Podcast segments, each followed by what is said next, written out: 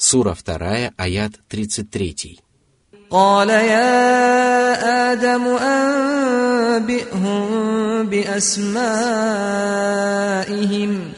فلما أنبأهم بأسمائهم قال قال ألم أقل لكم إني أعلم غيب السماوات والأرض إني أعلم غيب السماوات والأرض وأعلم ما تبدون وما كنتم تكتمون Аллах повелел Адаму перечислить названия творений и предметов, которые не смогли перечислить ангелы, когда Аллах предложил им сделать это. Адам исполнил веление Господа, и ангелы убедились в его превосходстве и мудрости, ради которой всеведущий и премудрый Творец пожелал установить на земле наместника. Аллах же сказал, «Разве я не говорил вам, что мне известно все сокровенное на небесах и на земле?» Разве я не говорил вам, что ведаю обо всем, что вы совершаете явно и что скрываете? Под сокровенным подразумевается все, что мы не видим и не можем созерцать. И если Аллаху известно сокровенное, то ему тем более известно все явное и очевидное. Сура 2, аят 34. وإذ قلنا للملائكة اسجدوا لآدم فسجدوا إلا إبليس أبى واستكبر وكان من الكافرين Всевышний повелел ангелам пасть ниц перед Адамом и тем самым выразить ему свое почтение. Это было формой поклонения Всевышнему Аллаху и повиновения Его велениям, и поэтому ангелы тотчас пали ниц перед Адамом, и только Иблис не сделал этого. Он надменно отказался выполнить повеление Аллаха и решил, что превосходит Адама. Он заявил, «Неужели я паду ниц перед тем, кого ты создал из глины?» Сура 17, аят 61. Высокомерие и неповиновение Иблиса – были порождением неверия, которое он скрывал до того происшествия. Но случившееся заставило его показать свое враждебное отношение к Аллаху и Адаму и изобличило его неверие и высокомерие. Из этих прекрасных аятов можно сделать много полезных выводов. Во-первых, Всевышний Аллах способен разговаривать. Это качество всегда было присуще Аллаху, и он может говорить все, что пожелает. Во-вторых, Аллах является всеведущим и премудрым Господом. И если рабам непонятен смысл создания некоторых творений или неспослания некоторых повелений, то они обязаны покориться воле своего Господа. Искать недостатки только в собственном разуме и признавать мудрость Аллаха. В-третьих, Аллах заботится об ангелах и оказывает им милость, когда обучает их тому, чего они не знают, и указывает им на то, на что они не обращают внимания. Эта кораническая история также подчеркивает превосходство знания. Во-первых, Всевышний Аллах продемонстрировал ангелам свои знания и свою мудрость. Во-вторых, Аллах указал ангелам на то, что превосходство Адама заключается в его познаниях, которые по праву являются одним из самых достойных качеств раба. В-третьих, Аллах повелел ангелам пасть ниц перед Адамом, дабы они выразили ему свое почтение и признали превосходство его знаний. В-четвертых, если один человек обучает других тому, чего они не знали прежде, то он сохраняет за собой превосходство над остальными, поскольку он приобрел эти знания раньше них. Эта история также заставляет нас задуматься над качествами прародителя рода человеческого и прародителя рода джинов. В ней упоминаются достоинства Адама и милости, которыми его одарил Аллах. В ней сообщается и о лютой ненависти, которую Иблис питает к людям. Из нее можно сделать и много других полезных выводов. Сура 2, аят 35. وقلنا يا آدم اسكن أنت وزوجك الجنة وكلا منها رغدا حيث شئتما ولا تقربا هذه الشجرة فتكونا من الظالمين После сотворения Адама и доказательства его превосходства – Всевышний Аллах оказал ему еще одну великую милость и сотворил для него из него самого супругу, дабы тот нашел в ней умиротворение и общался с ней. Аллах позволил им поселиться в райском саду и питаться вдоволь, где им будет угодно, удивительными плодами и фруктами. Всевышний сказал, «В нем ты не будешь голодным и нагим. В нем ты не будешь страдать от жажды и зноя сура 20, аяты 118-119. Однако им было запрещено приближаться к одному из райских деревьев. О том, каким было это дерево, лучше всего известно Аллаху. Он запретил им приближаться к нему для того, чтобы подвергнуть их испытанию, либо по другой причине, которая нам неизвестна.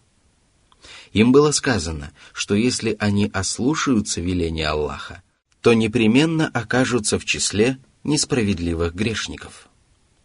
Подобное предупреждение означало, что этот запрет был категорическим. Стоило об этом узнать врагу человека, как тот принялся наущать Адама и его супругу. Он искушал их красивыми обещаниями и предлагал им отведать запретный плод, пока они не поддались искушению. Всевышний сказал – дьявол стал наущать их, чтобы обнажить их срамные места, которые были сокрыты от них. Он сказал им, «Ваш Господь запретил вам это дерево только для того, чтобы вы не стали ангелами или бессмертными. Он поклялся им, «Воистину, я для вас искренний доброжелатель». Он не звел их, вывел из рая или воодушевил на грех, обманом – и когда они вкусили от этого дерева, то обнаружились их срамные места, и они стали прилеплять на себя райские листья. Тогда Господь их воззвал к ним. «Разве я не запретил вам это дерево и не сказал вам, что дьявол для вас явный враг?»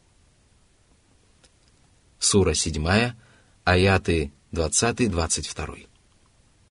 Адам и его супруга польстились на лживые обещания сатаны и послушались его совета. Ему удалось вывести их из обители блаженства и изобилия и привести в обитель усердного труда и усталости. Сура 2, аят 36. فأزلهما الشيطان عنها فأخرجهما مما كانا فيه وقلنا اهبطوا بعضكم لبعض عدو ولكم في الأرض مستقر ومتاع إلى حين Адам и его потомки стали врагами Иблиса и его потомков. Хорошо известно, что враги делают все возможное, чтобы навредить один другому. Они стремятся любым путем причинить друг другу вред или лишить друг друга добра. все это означает, что потомки Адама должны остерегаться сатаны. Всевышний сказал, «Воистину, сатана является вашим врагом, и относитесь к нему как к врагу. Он зовет свою партию к тому, чтобы они стали обитателями пламени». Сура 35, аят 6. Неужели вы признаете его и его потомков своими покровителями и помощниками вместо меня, тогда как они враги вам? Плохая это замена для беззаконников. Сура 18, аят 50. Затем Всевышний Аллах упомянул о земле, на которую они были низвергнуты. Она стала для них местом обитания, где они могли наслаждаться благами до истечения срока, отведенного для них. А после этого им предстояло отправиться в обитель, для которой они были сотворены и которая была сотворена для них. Земной мир стал для них временным местопребыванием.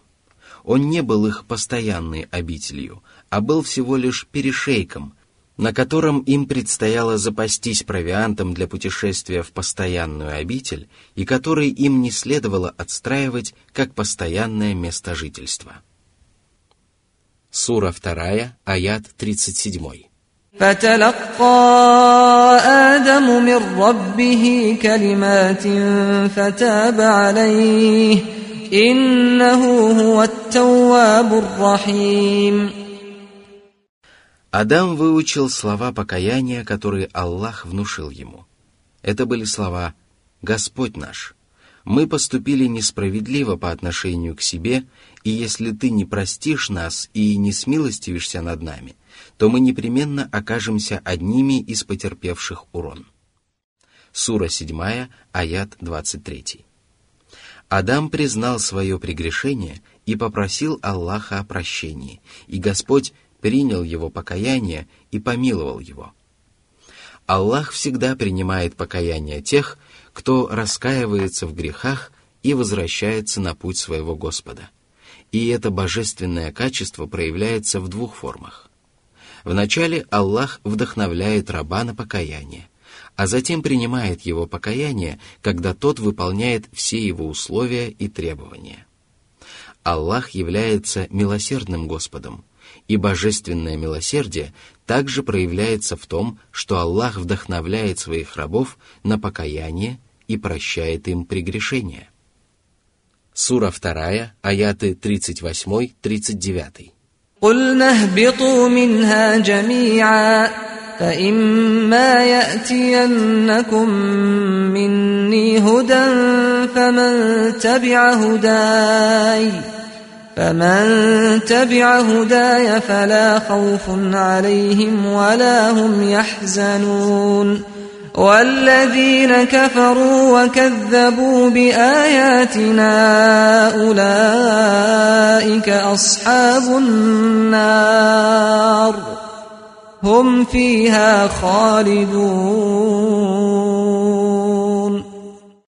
Всевышний еще раз упомянул о низвержении Адама и его супруги на землю, чтобы связать их существование на земле с верным руководством от Господа. «О люди и джины! Когда бы ни явилось к вам верное руководство от Аллаха, когда бы Божий посланник, мир ему и благословение Аллаха, не принес вам Писание от вашего Господа, которое подскажет вам, как можно приблизиться к Нему и снискать Его благословение, последуйте за этим руководством. Кто последует за ним, уверовав в посланника, мир ему и благословение Аллаха, и в неспосланное Писание, кто станет руководствоваться их наставлениями, признав правдивость всех рассказов пророка, мир ему и благословение Аллаха, и откровений, выполняя заповеди Писания и остерегаясь всего запрещенного, тот никогда не познает страха и не будет опечален. В похожем аяте Всевышний Аллах сказал – не свергнитесь отсюда вместе, и одни из вас будут врагами других. Если же к вам явится от меня верное руководство, то всякий, кто последует моему верному руководству, не окажется заблудшим и несчастным. А кто отвернется от моего напоминания, того ожидает тяжкая жизнь, а в день воскресения мы воскресим его слепым. Сура 20, аяты 123-124. Всевышний сообщил, что принятие верного руководства дает человеку четыре преимущества. Прежде всего, он избавляется от страха и печали. Если человеку пришлось пережить неприятное в прошлом, то это заставляет его печалиться. А если ему предстоит пережить неприятное в будущем, то это вселяет в него страх – Всевышний сказал, что на прямом пути человек не знает ни страха, ни печали. А это значит, что им овладевают совершенно противоположные чувства – безопасность и счастье. Следуя прямым путем, человек оказывается в безопасности и обретает счастье как при жизни на земле, так и после смерти. Он избавляется от страха, печали, заблуждения и злосчастья. Он добивается всего самого заветного и желанного и спасается от всего самого страшного и неприятного. Но если человек не обращает внимания на верное руководство, отказывается уверовать и отрицает Божьи знамения, то его ожидает совершенно иная судьба. И поэтому далее Всевышний Аллах возвестил, что мученики никогда не покинут преисподнюю. Они будут неразлучны с ней, подобно тому, как неразлучны близкие друзья или непримиримые враги. Они не смогут покинуть ад, их страдания не будут облегчены, и никто не окажет им поддержки. В этих и других похожих аятах Всевышний Аллах разделил людей и джиннов на счастливых и несчастных. В них описываются качества обеих группировок и деяния, которые обрекают их на такую судьбу. Из них также следует, что джинны, подобно людям, обязаны выполнять религиозные веления и остерегаться запретов, за что они непременно получат вознаграждение или наказание. Сура 2, аят 40. يا بني إسرائيل اذكروا نعمتي التي أنعمت عليكم وأوفوا بعهدي أوف بعهدكم وإياي فارهبون Всевышний напомнил сынам Исраила о милости, которую он оказал им. Исраилом звали пророка Якуба – и когда Аллах обращается к сынам Исраила, имеется в виду те из них, которые проживали в Медине и окрестностях города, и те, которых призвали обратиться в ислам впоследствии. Аллах обратился к ним с одним повелением и приказал им помнить обо всех милостях Господа, некоторые из которых перечислены в этой суре. А для того, чтобы помнить о милостях Аллаха, человек должен признавать их в душе – восхвалять Аллаха устами и использовать эти милости для совершения поступков, которые угодны Аллаху и которые Он любит. Всевышний велел им соблюдать завет, заключенный с Господом. Это значит, что они должны были уверовать в Аллаха и Его посланников и выполнять предписания Его религии, за что им было обещано щедрое вознаграждение. Об этом завете Всевышний Аллах сказал – Аллах взял завет сынов Исраила, Израиля. Мы создали среди них двенадцать вождей. Аллах сказал, «Я с вами. Если вы будете совершать намаз и выплачивать закят, уверуете в моих посланников, поможете им и одолжите Аллаху прекрасный заем, то я отпущу вам ваши прегрешения и введу вас в сады, в которых текут реки. А если кто-либо из вас после этого станет неверующим, то он сойдет с прямого пути. Сура 5, аят 12. Аллах также указал сынам Исраила на деяние, которое должно было подтолкнуть их к соблюдению завета с ним. Он велел им бояться Всевышнего Господа и страшиться Его одного – поскольку страх перед ним побуждает человека выполнять его повеления и не нарушать его запреты. Сура 2, аят 41. وآمنوا بما أنزلت مصدقا لما معكم ولا تكونوا أول كافر به ولا تشتروا بآياتي ثمنا قليلا وإياي فاتقون Всевышний не спаслал сынам Исраила особое предписание, без которого вера человека не может быть правильной и совершенной. Он велел уверовать в священный Коран, неспосланный Божьему рабу и посланнику Мухаммада, мир ему и благословение Аллаха сынам Исраила было приказано уверовать в Коран и руководствоваться его предписаниями, а это обязывало их уверовать в самого пророка, мир ему и благословение Аллаха. А затем Аллах упомянул об обстоятельстве, которое должно было побудить их уверовать. «О сыны Исраила! Коран подтверждает Писания, которые были неспосланы вам. Он не опровергает и не отрицает их И если это откровение схоже с вашими писаниями и не противоречит им, то что помешает вам уверовать?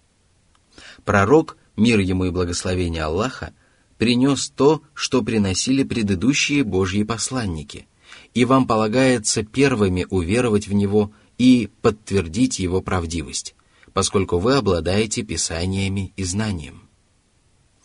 Помните о том, что священный Коран подтверждает правдивость предыдущих писаний. Следовательно, если вы откажетесь уверовать в него, то отречетесь от писаний, которые были неспосланы вам прежде. Посланник Аллаха, мир ему и благословение Аллаха, принес учение, которое проповедовали Муса, Иса и остальные пророки. И неверие в него подразумевает неверие во все предыдущие писания – в этих писаниях вы находите описание качеств пророка, мир ему и благословение Аллаха, который принес священный Коран, и предсказания о его пришествии. И если вы откажетесь уверовать в него, то отвергнете часть того, что было неспослано вам. А ведь неверие в часть откровения равносильно неверию во все откровение целиком – равно как и неверие в одного посланника равносильно неверию во всех Божьих посланников, миром и благословения Аллаха. После повеления обратиться в правую веру, Всевышний Аллах предостерег сынов Исраила от неверия. Им было запрещено становиться первыми, кто отказался уверовать в пророка Мухаммада, мир ему и благословение Аллаха, и Коран. Всевышний мог сказать, «Не становитесь неверующими», Однако неспосланный Аллахом запрет является более выразительным, ибо если сыны Исраила первыми откажутся уверовать и поступят не так, как им было предписано, то они будут отвечать не только за свои прегрешения, но и за прегрешения тех, кто последовал по их стопам. Затем Аллах упомянул о факторе, который мог помешать им уверовать. Для этого – он запретил им отдавать предпочтение мирской жизни перед вечным счастьем в последней жизни, продавая Божьи знамения за ничтожную цену. Этой ничтожной ценой является высокое положение и всевозможные яства, которые люди боятся потерять, если уверуют в Аллаха и Его посланника, мир ему и благословение Аллаха. Они отдают предпочтение мирским удовольствиям и покупают их за Божьи знамения – После упоминания об этом Господь повелел сынам Исраила бояться одного Аллаха, потому что богобоязненность и страх побуждают человека отдавать предпочтение вере в Божьи знамения перед ничтожными земными благами. Если же человек отдает предпочтение мирским удовольствиям, то это значит, что богобоязненность и страх уже покинули его сердце. Сура 2, аят 42. ولا تلبسوا الحق بالباطل وتكتموا الحق وأنتم تعلمون Всевышний запретил сынам Израиля смешивать истину с ложью и скрывать истину. Люди Писания и знатоки богословия обязаны отличать правду от лжи и обнародовать истину, чтобы праведники увереннее следовали прямым путем. Заблудшие вернулись на прямой путь, а упорствующие неверующие узнали истину и лишились возможности оправдаться собственной неосведомленностью. Аллах разъяснил свои знамения и не спаслал ясные предписания, чтобы люди могли отличить истину от лжи и распознать дорогу грешников. И если богословы помогают им в этом, то они становятся преемниками Божьих посланников и верными наставниками своих народов. Но если они сознательно смешивают истину с ложью, не различая между ними, и скрывают истину, которая им хорошо известна и которую им велено разглашать, то они становятся глашатаями огненной преисподней, поскольку в вопросах религии люди всегда берут пример со своих богословов. Пусть же богословы сами выбирают, каким путем им следовать. Сура 2, аят 43.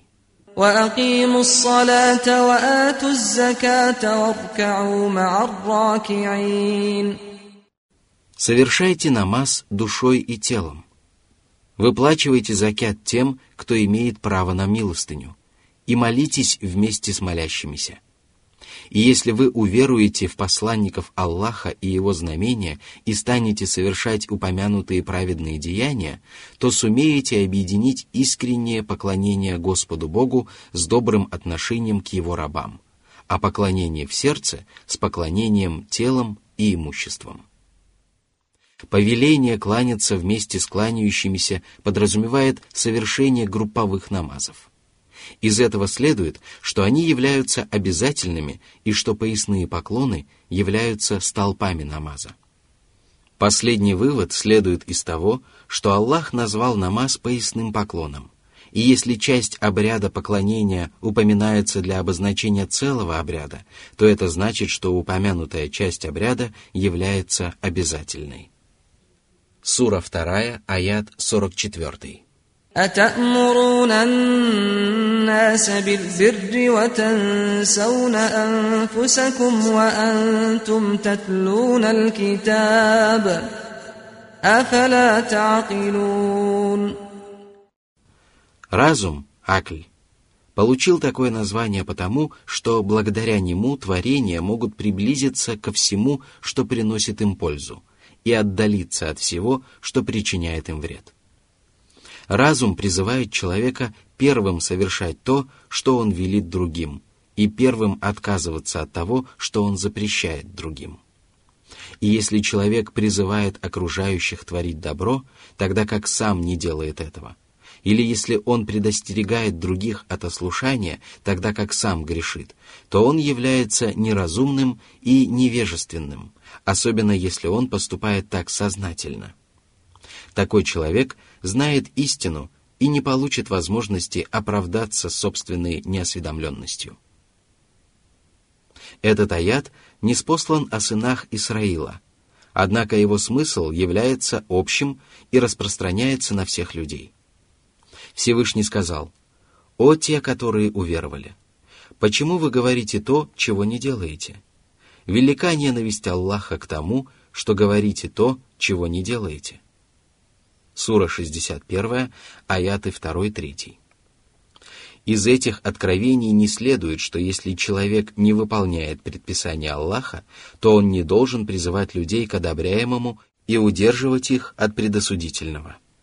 Они лишь порицают тех, кто не выполняет эти обязательные предписания.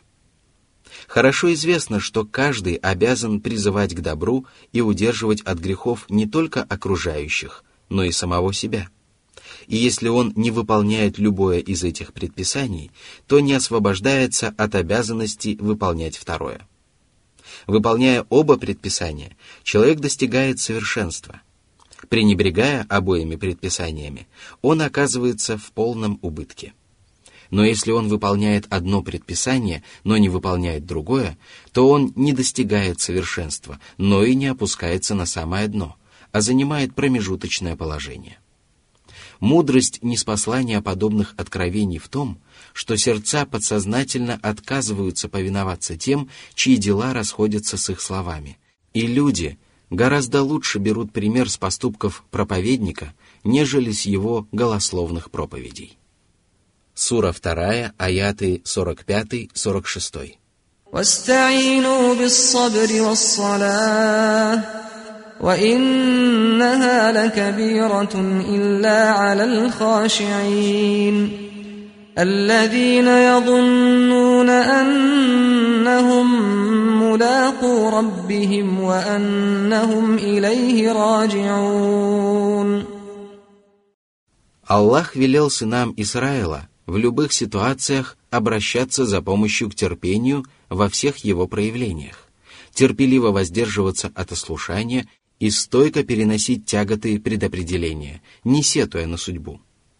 Если человек старается терпеливо выполнять предписания Аллаха, то проявленное терпение помогает ему довести до конца любые дела. И если человек старается при любых обстоятельствах хранить терпение, то Аллах одаряет его необходимым терпением. Такую же поддержку оказывает намаз, являющийся мерилом веры, удерживающий человека от мерзостей и предосудительных поступков, помогающий ему доводить до конца любые праведные дела. Намаз Довольно обременительное предписание, но только не для смиренных праведников, которые совершают его без особого труда. Их смирение и страх перед Аллахом, их надежда на обещанное вознаграждение побуждают их исправно совершать намаз, не испытывая от этого никакого стеснения в груди. Они молятся в надежде получить награду и спастись от наказания, в отличие от грешников, которые не обладают такими прекрасными качествами. Этих грешников ничто не побуждает совершать намаз, и поэтому молитва кажется им самой тяжкой и обременительной обязанностью. Что же касается смирения в намазе, хушу, то под ним подразумевается неторопливое совершение молитвы, когда человек всей душой смиряется и унижается перед Всевышним Аллахом, подчеркивая свою слабость и беспомощность, укрепляя свою веру во встречу с Господом.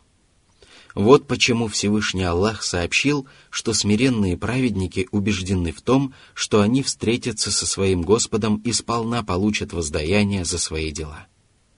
Эти качества облегчают им выполнение религиозных обрядов и вселяют в них спокойствие во время несчастий, избавляют их от печали и отдаляют их от прегрешений. Они непременно насладятся вечным блаженством в высоких райских горницах. Но если человек не верит во встречу с Господом, то намаз становится для него тяжким бременем –